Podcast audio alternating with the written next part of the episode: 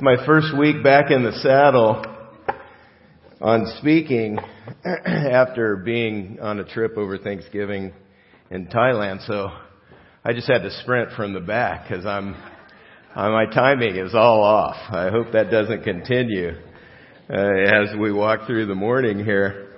Um, we, as I said, we went to Thailand. Uh, Cindy and myself and a team from uh, Church in the Valley and four other churches. I'd like to just share a little bit about that because I think it ties into what we're talking about this morning. Um, but we went uh, to help a friend of mine, Kelly Zabendon, who oversees missionaries in Thailand and an adjacent country there in that part of the world. And uh, our goal was to lead a retreat to really encourage the missionaries. They were speaking. We took care of the kids. We we rolled out a whole kids program for them. Uh, it was a team of 13 people from four different churches, from Chico Community Church in uh, Chico, obviously. Gary and Joni Hamilton uh, were a part of it. Um, Christian and Sarah Williams from Hope Church in Fort Worth, which is a church we came out of. Also, Cody and Kathy Flannery from uh, Orange Crest, which is a church that came out of us, they got a kick out of the fact that it was like somebody from the the mother church, the daughter church, and the granddaughter church. The pastor in Phayao, which is one of the cities we went to, was really into that. He thought that was great because that's that's a picture of what he'd like to see happen in his ministry. But anyway, uh, we all went out, and uh, the Lottie Moon portion of the Christmas offering goes to support these uh, folks that are in Thailand and all over the world. Uh, and that, that's a part of our denomination of churches that serve in this way. But uh, anyway, we went to do the retreat. That's what we knew we were going to do. Do a retreat. We were going to speak on uh, some some attitudes, five attitudes in Scripture that God really blesses that you find: fear of the Lord, trust in the Lord, humility, teachability, and patience. And then we did the children's program to match that. So that's what we knew. What we didn't know is the first part of the, the trip. We, we landed on Sunday night at about 1040. We got up the next morning and drove through some really curvy mountain roads to another city. And I thought it was going to be a small city. Happened to be a city of 500,000 people. Phayao in northern Thailand. And uh, our our goal there was just basically to help the missionaries who were trying to extend the kingdom, extend the work there in that area, and come alongside a, a Thai pastor uh, whom they were exploring whether or not they wanted to partner further with him. So we went to the university campus, expansive campus, really nice. I was I was kind of surprised because I'd been uh, in at some universities and other countries, and they weren't this nice. This was really nice campus. But um, we met university students, invited them to a Life in the USA thing. There was a big festival going on. I didn't think anybody would show up. 18 students came, and we were able to, through that, get to know them, share a little bit about the U.S., and then build bridge to share the gospel. We had the opportunity to share the good news of Christ with several of the folks. Um, and then uh, we had uh, an English club that meets at the church that the Siriwat, the Thai pastor, uh, leads.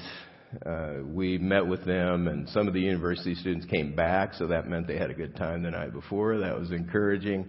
And we are able to do a program and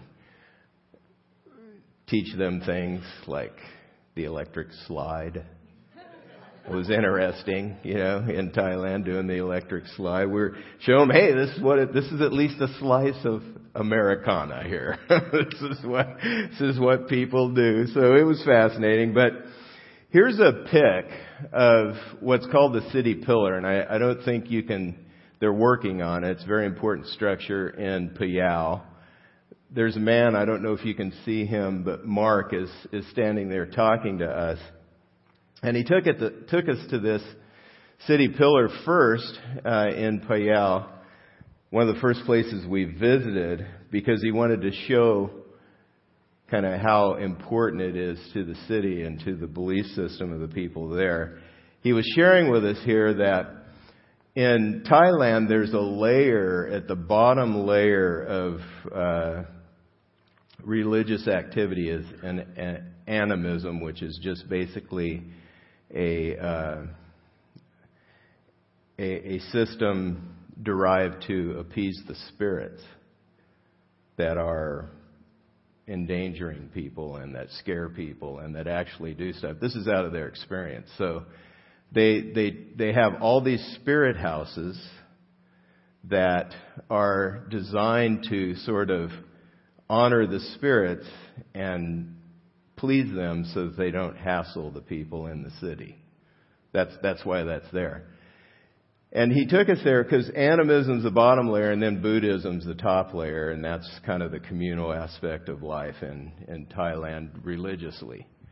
He took us here to show us that it's really a symbol of fear, is what this is. It's, it's a symbol that people, this is a drawing by John Rickard, who was on the team. He's at the Alhambra campus, but he just sketched this out real quick.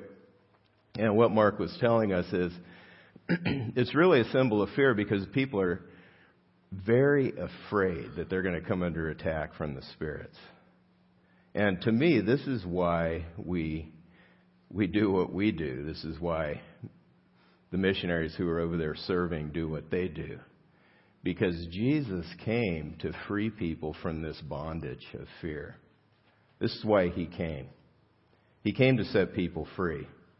And so this is a symbol for me of why we do what we do, why those folks are over there doing what they do, why we went to the trouble and missed turkey on Thanksgiving. Turkey's really expensive in Thailand.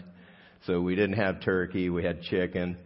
But um that was okay. Was a little sacrifice. But those guys over there, they're really laying their lives down because they want to help people find the freedom that's theirs if they turn to, to Jesus Christ and decide to follow him. Uh, here's a picture of Mark and Lisa Pottenod. Uh, they're from the Fort Worth area of Texas. And Siriwat, the Thai pastor that we were working with in Phayao. I, I was inspired as we spent three days in this city and then as we moved on to the retreat for the missionaries where we aim to encourage them, provide perspective from the scripture, for the adults and the teaching for the kids. I, I was inspired once again by people who have given their lives to follow Christ and how He generates this love for other people as you connect with Him. This is what God does. They, they're led by Him to lay down their life here to go to a foreign place, learn a foreign language. It was fascinating to hear my friend Kelly from Alabama speak Thai. Yeah, Kelly talked Thai. Kelly talked Thai very well.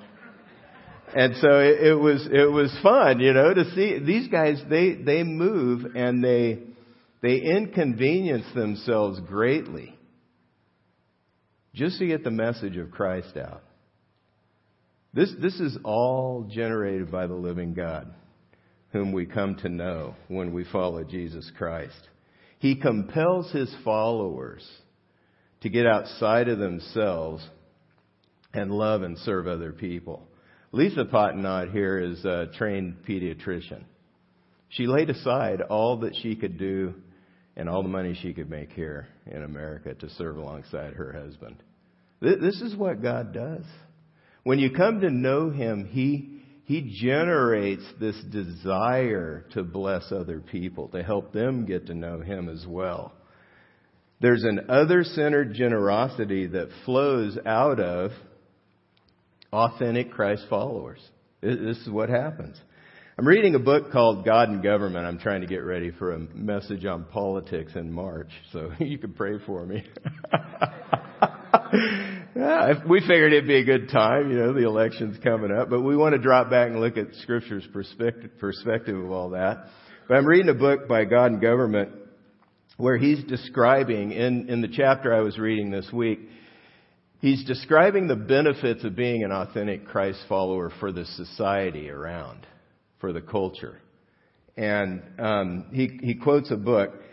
He he said that well he, he tells personal stories and he says you know Jesus the reason this is because Jesus commanded us to love others even our enemies as he loved us. This is what Jesus tells us to do. He's commanded us this way. And he quotes a book. He refers to a book written by Arthur C. Brooks.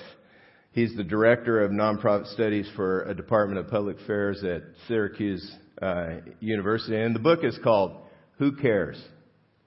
The Surprising Truth about Compassionate Conservatism. Now, the reason it's surprising is because the media paints conservative Christians as what? Crabby, negative, loony. And so they're surprised. As he studied and looked at uh, who's the most generous in the country, he was surprised by this. He concludes that conservative Christians are far more generous than liberals. They donate more money. They contribute a higher percentage of their incomes, even though liberal families average 6% higher incomes than conservatives. He finds that conservative Christians are more likely to do good, to volunteer their time, to donate blood, to sacrifice their loved one, and, and more than twice as likely to help the, the poor. Now, comparison is a dangerous thing, and I'm not, I'm not comparing to, comparing conservative Christians to liberal folks to say, na na na na na na, look how much better conservative Christians are. But the reason I'm talking about this is to show how Jesus reach in, reaches into the hearts of people and grows generosity and a love for others. This is what Jesus does. This, this is what he wants us to, to give our lives to. People are cut from the same cloth. We're all cut from the same cloth. They're just being made by God. There's a dignity and a, a nobility. Uh, from being made in God's image that we all share. And there's a generosity gene that God has built into us. And as we learn to grow in generosity, life tends to come together. Life begins to really, from unraveling, begins to come together. This is the way it works. It's interesting, though, isn't it? How conservative Christians are the ones who are giving of themselves. Um, John Dewey, the guy who laid much of the groundwork for our modern education system and a completely unreligious person, completely. This is what he observed. The church going classes, those who have come under the influence of evangelical Christianity, form the backbone of philanthropic and social interest, of social reform through political action, of pacifism, of popular education. They embody and express the spirit of kindly goodwill towards those in economic disadvantage. Why is this the case? Why, why is it that those who come in contact with Jesus Christ, when they come to know God through Jesus Christ, why is it that they begin to grow in generosity. It's not that nobody else is generous, but there's definitely a growth that occurs. There, there's some things that happen in the hearts of people. Why, why do Christ followers inconvenience themselves to build bridges to others through serving, meeting their needs with the goal of sharing Christ with them? Why do missionaries go to the trouble of moving to a foreign place? Very foreign. I confess, I'm not, I'm not made for that. I would do it if God told me to, and I would learn to do it. But why do they do that? that that's, that's, you know, learn a foreign language, uh, try to figure out how to connect with people so that they can come to know Jesus Christ. If you follow the trail back to its source, the source is God Himself and His love for the people that He's made. That's, that's the source of all of this generosity that God brings. In this series, we've been looking at God's immeasurable generosity. He's the ultimate giver. He's the one who has given us so much more than we could think or ask or imagine. And we learn in Scripture it's God's love that makes him the most generous. It's his love.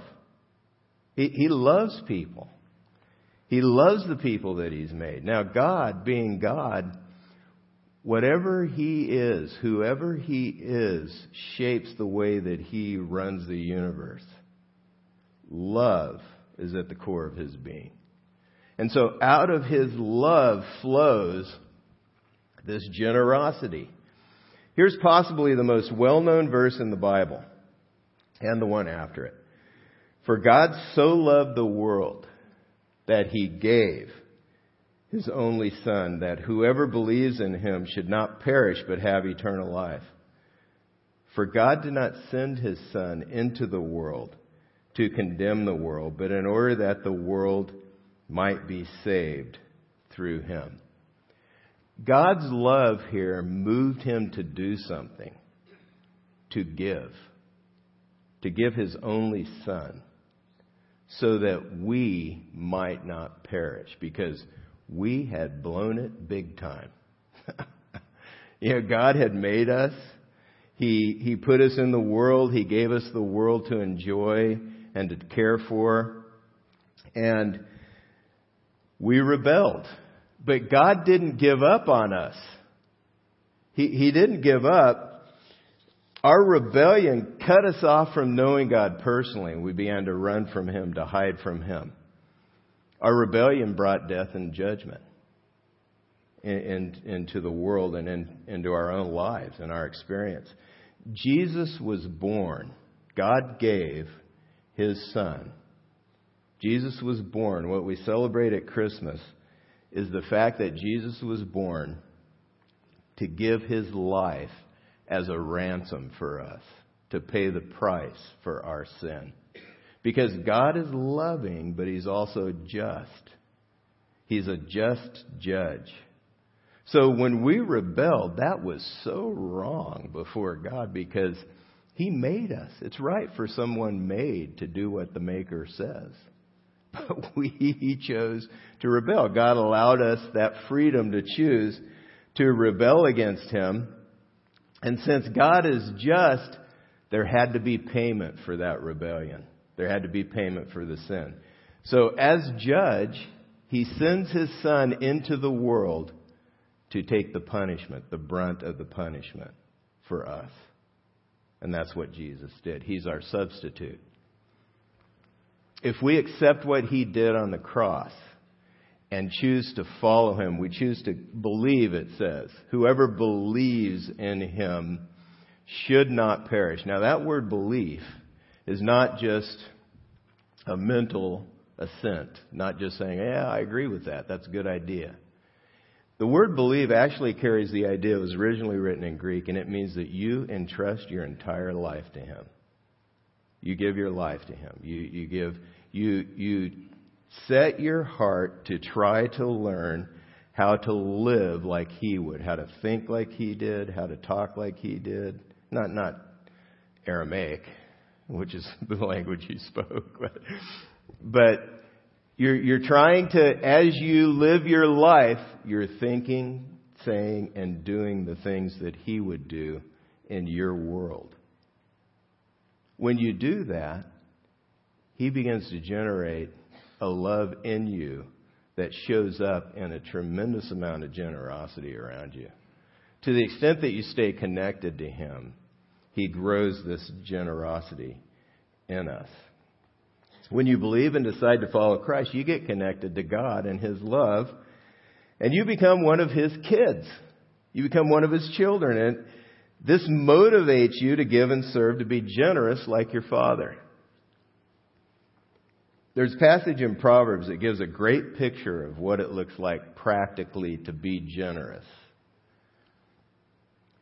Uh, and it shows us in here the personal benefits of generosity. Now, here's the thing about God He commands us to love, but He doesn't just say, because I said so, like, you know, parents say to toddlers. Why, mom? Why, dad? Because I said so. God doesn't do that. He, he actually gives us the reasons and the blessings behind the doing of His commands. And so, here's a description of real generosity and its benefits. Proverbs 11. It's on your listening guide too if you'd like to follow along there. One gives freely, yet grows all the richer. Another withholds what he should give and only suffers want. Whoever brings blessing will be enriched, and the one who waters will himself be watered. First, you see that generosity takes action. One gives.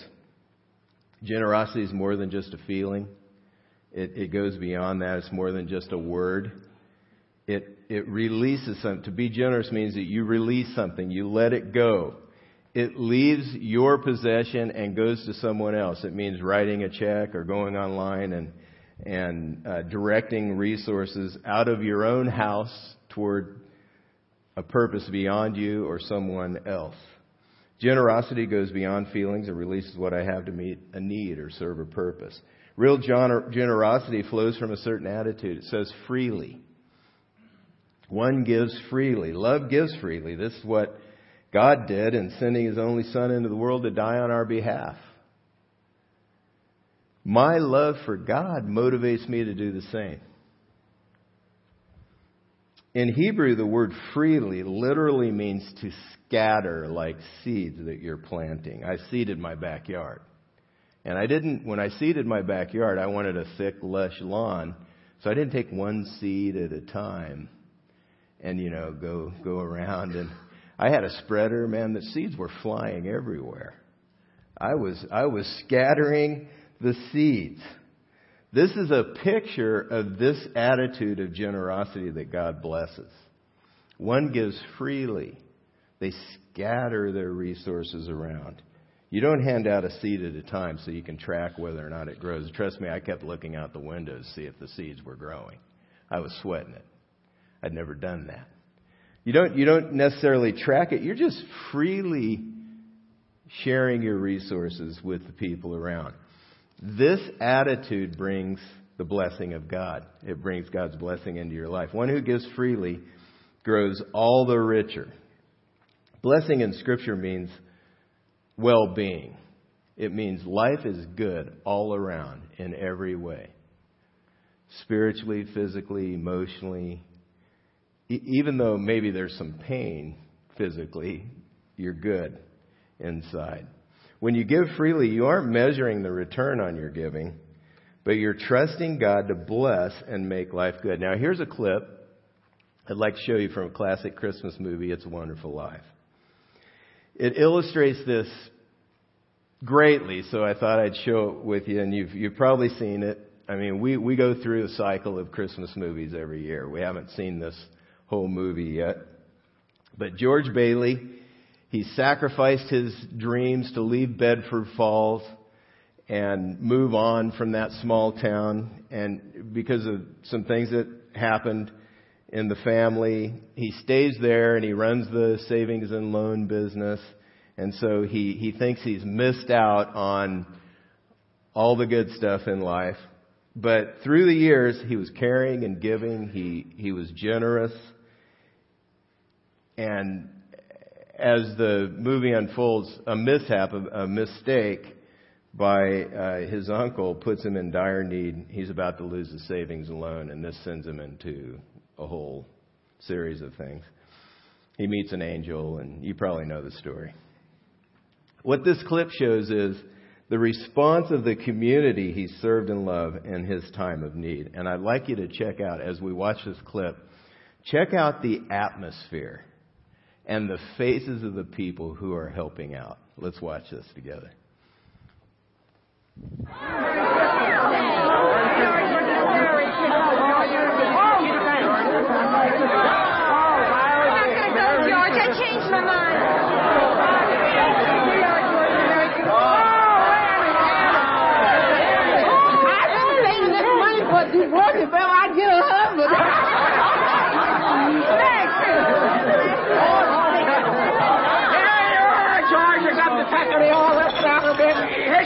play we play. I wouldn't have a roof over my head if it wasn't for you, George. Just a minute, just a minute. Quiet, everybody. Quiet, quiet. Now get this. It's from London. Oh. Mr. Gower cabled you need cash. Stop. My office instructed to advance you up to $25,000. Stop. Oh. Hee haw and Merry Christmas, Sam Wainwright. Mr.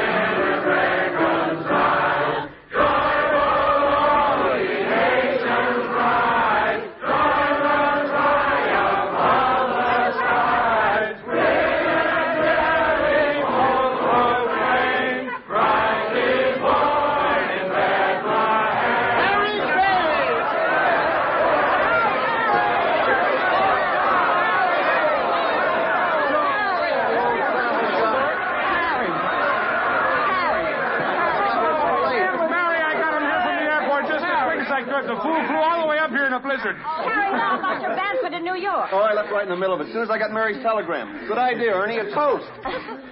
to my big brother, George, the richest man in town.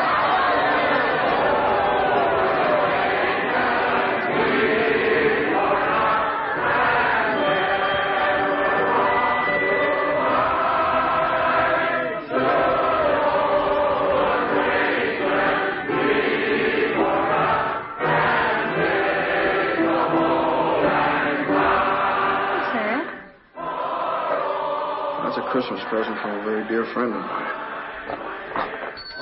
Look, Daddy, teacher says every time a bell rings, an angel gets his wings. That's right. That's right. Attaboy, Clarence.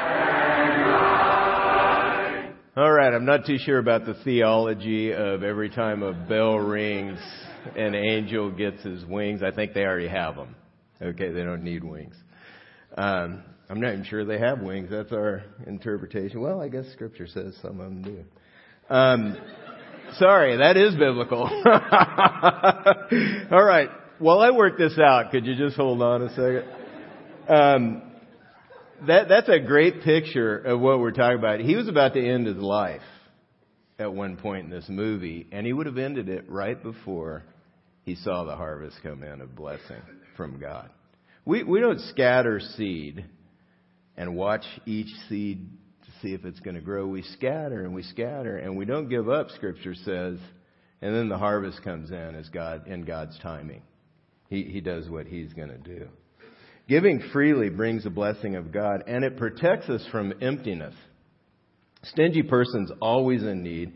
If you're in need, does it mean that you're being stingy? Not necessarily, but you need to check it out. If I'm wrapping my heart around my stuff or my money, this is what stingy people do. I'm going to come up empty, empty because money and stuff don't bring fulfillment. This is not where it comes from. God wants us to use our stuff and money to love others, and when we give freely, we're filled, not empty. Withholding is the opposite of giving freely. It's being closed fisted with my money and stuff. Finally, real generosity compounds blessing over time. Whoever brings blessing will be enriched, and the one who waters himself will be watered, the scripture says. This is the habit we're to develop. Because whoever refreshes others will be refreshed. This is what you find in scripture. If you want friends, be friendly. Show yourself to be a good friend. You'll have friends. That's what the little note from Clarence the angel said at the, at the end of the clip there. You, you want to be refreshed? Refresh the people around you. This is the way it works. It's backwards. Because there's a point at which we can decide to focus on our own refreshment and expect everybody around us to bring the refreshment to us. That's the death of refreshment. That's, you're going to be living a hot, dry life if you do that. Here are some practical ways to move forward in generosity. First of all, decide to give and ask God to grow your generosity. We've looked at two main purposes of generosity throughout the series to further God's work and purposes and to help those in need. When you give generously or when you give to the church here, uh, Church in the Valley, it allows us to accomplish our mission. And here, here are some ways that your tithes and offerings have served God's purpose over this past year. Events have been funded that we're allowed to reach out and connect with people in the community and include them in the life of the community so they have opportunity to hear the message of Christ and come to know Him. Uh, we meet here every week, and it's your giving that allows that to happen. We're able to give biblical perspective. We, we are able to sing worship songs that really play an important part in our lives, worshiping God. But the, the biblical perspective you get in a church that teaches the Bible is something you don't find anywhere else. Shapes perspective and, a, and an approach to life that really helps you live in a way that brings God's blessing. We've added the campus in Alhambra. We heard the video from Alex. A gal just came to know Christ last week. She just connected with him at the Alhambra campus. Hours and hours of counsel and coaching are made possible by your giving. If the staff wasn't able to organize the things that go on and the tracks to run on and connect with people, the hours and hours of coaching and counsel wouldn't happen. The Antioch Project and North Star training programs, they're carried out to help develop effective leaders and servants. The kids program, it's organized and teaches the kids in a way that they enjoy and they actually can grasp biblical principles that allow them to put it into play in their life. I've heard many reports of how sometimes kids remind their parents what the Bible says because of what they get they get out of the kids program. Money goes beyond this group here to other groups and ministries in the U.S. and missionaries around the world. I'm I'm very grateful for your faithful giving. I, I, it's God's plan for funding His kingdom work through the church, and He uses your your giving to allow the church to function. Another key to moving forward in generosity is choosing contentment as God grows my generosity. Being discontent is an extremely limiting factor on our willingness to be generous and help others or give to God's purpose. If, if we don't think we have what we need, we're not going to give to, to others. Why would we? Why would we ever give anything to others if we don't uh, think we have what we need? Here's a here's a a pyramid, and we tend to think of generosity at being at the top of the pyramid because you you build a pyramid from the ground up. You start at the bottom and you build the pyramid from from that direction. At the bottom of the pyramid in our minds normally is our total income that we consider as the foundation of our financial strategy for health and future needs. So we focus on making enough and uh, making sure that we have enough to enjoy the life that we want to enjoy, and a lot of our time and energy tends to go toward our total income, making sure we've got it. Um, next comes what we need to, what we need, our needs that we need to spend money on, our wants, our next. And then lastly, if we have some left over, we're generous. We think about being generous. But what God does is he, he flips it and puts generosity as the foundation for financial health and security. This is the foundation we build from generosity from God's perspective. Our generosity is a major factor that influences God's work in our lives and what we have, not just financially. If you're one of God's kids, if you get stingy, He tends to pry your hands open and He, he tends to speak to you and discipline you. God loves us and He disciplines those He loves. And so, Generosity is a major factor that influences what we have. Out of that comes what we need and often more. than what we need, what we want, and immeasurably more, really, than we could ask or imagine. Our decision is whether we're going to handle our finances the way that pleases God and think about it the way that He does. To build from generosity means that we must trust God. If we do this, if we put generosity as the foundation and we give first, we have to trust God to come through and provide. And this is where you find out He's real. he really does. Giving is commanded to Christ followers by God Himself, and He is working to grow our generosity as we serve Him. flows out of His character, His love, and He's told His followers to do the same. Since this is the case, he'll, he'll take care of us as we give, as we're generous, as He grows our heart to be generous to those around. Trusting God means I don't know how it's going to work out on the front end, but I just know that this is what He's told me to give to honor Him. And so I'm going to do that and trust Him to come through. As I wrap up the day's message, I want to again invite you back next week to the family Christmas service. This is a really good time. Uh, this message today is the official wrap up of the series that we've been in. We'll be celebrating next week as a church family God's generosity together in sending His Son and giving His Son to uh, be born and then to die and be raised again. It's not too late to invite someone next week to the family Christmas service. I hope you'll invite your fr- friends and family, uh, especially those who don't have a church to plug into, or aren't plugged into church. God uses events like this, uh, this meeting, and then next week's family Christmas service to bring hope to people, to to really speak into the hearts and encourage people. So I hope hope you bring your friends and family and invite them to come. If you would, take out your connection card and look at the next steps. We're going to receive the offering in, in a moment. I'd like to ask you if you would finish completing any information you haven't had an opportunity to complete on that card.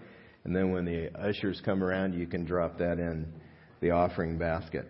Uh, here's some suggested next steps. Memorize Proverbs 11:24. One gives freely, it grows all the richer. Another withholds what he should give and only suffers want. Just a reminder of the need to be generous, God's goal for generosity. And then, secondly, determine a next step. Uh, determine to take a next step toward generosity this week, and maybe to invite a family member or a friend or a few to the family Christmas service next week. Would you pray with me? Father, we thank you for your kindness to us, the generosity you've shown to us in sending your Son, Jesus Christ, to be born, to live, to die, and then to raise again. Thank you for the life that brings. That those who believe, who give their lives to you, God, can experience eternal life. We won't perish, but have everlasting life. God, we thank you for what you've done. We honor your holy name, and we ask for the power to take the steps you've laid on our hearts to take today. In the name of Jesus Christ. Amen.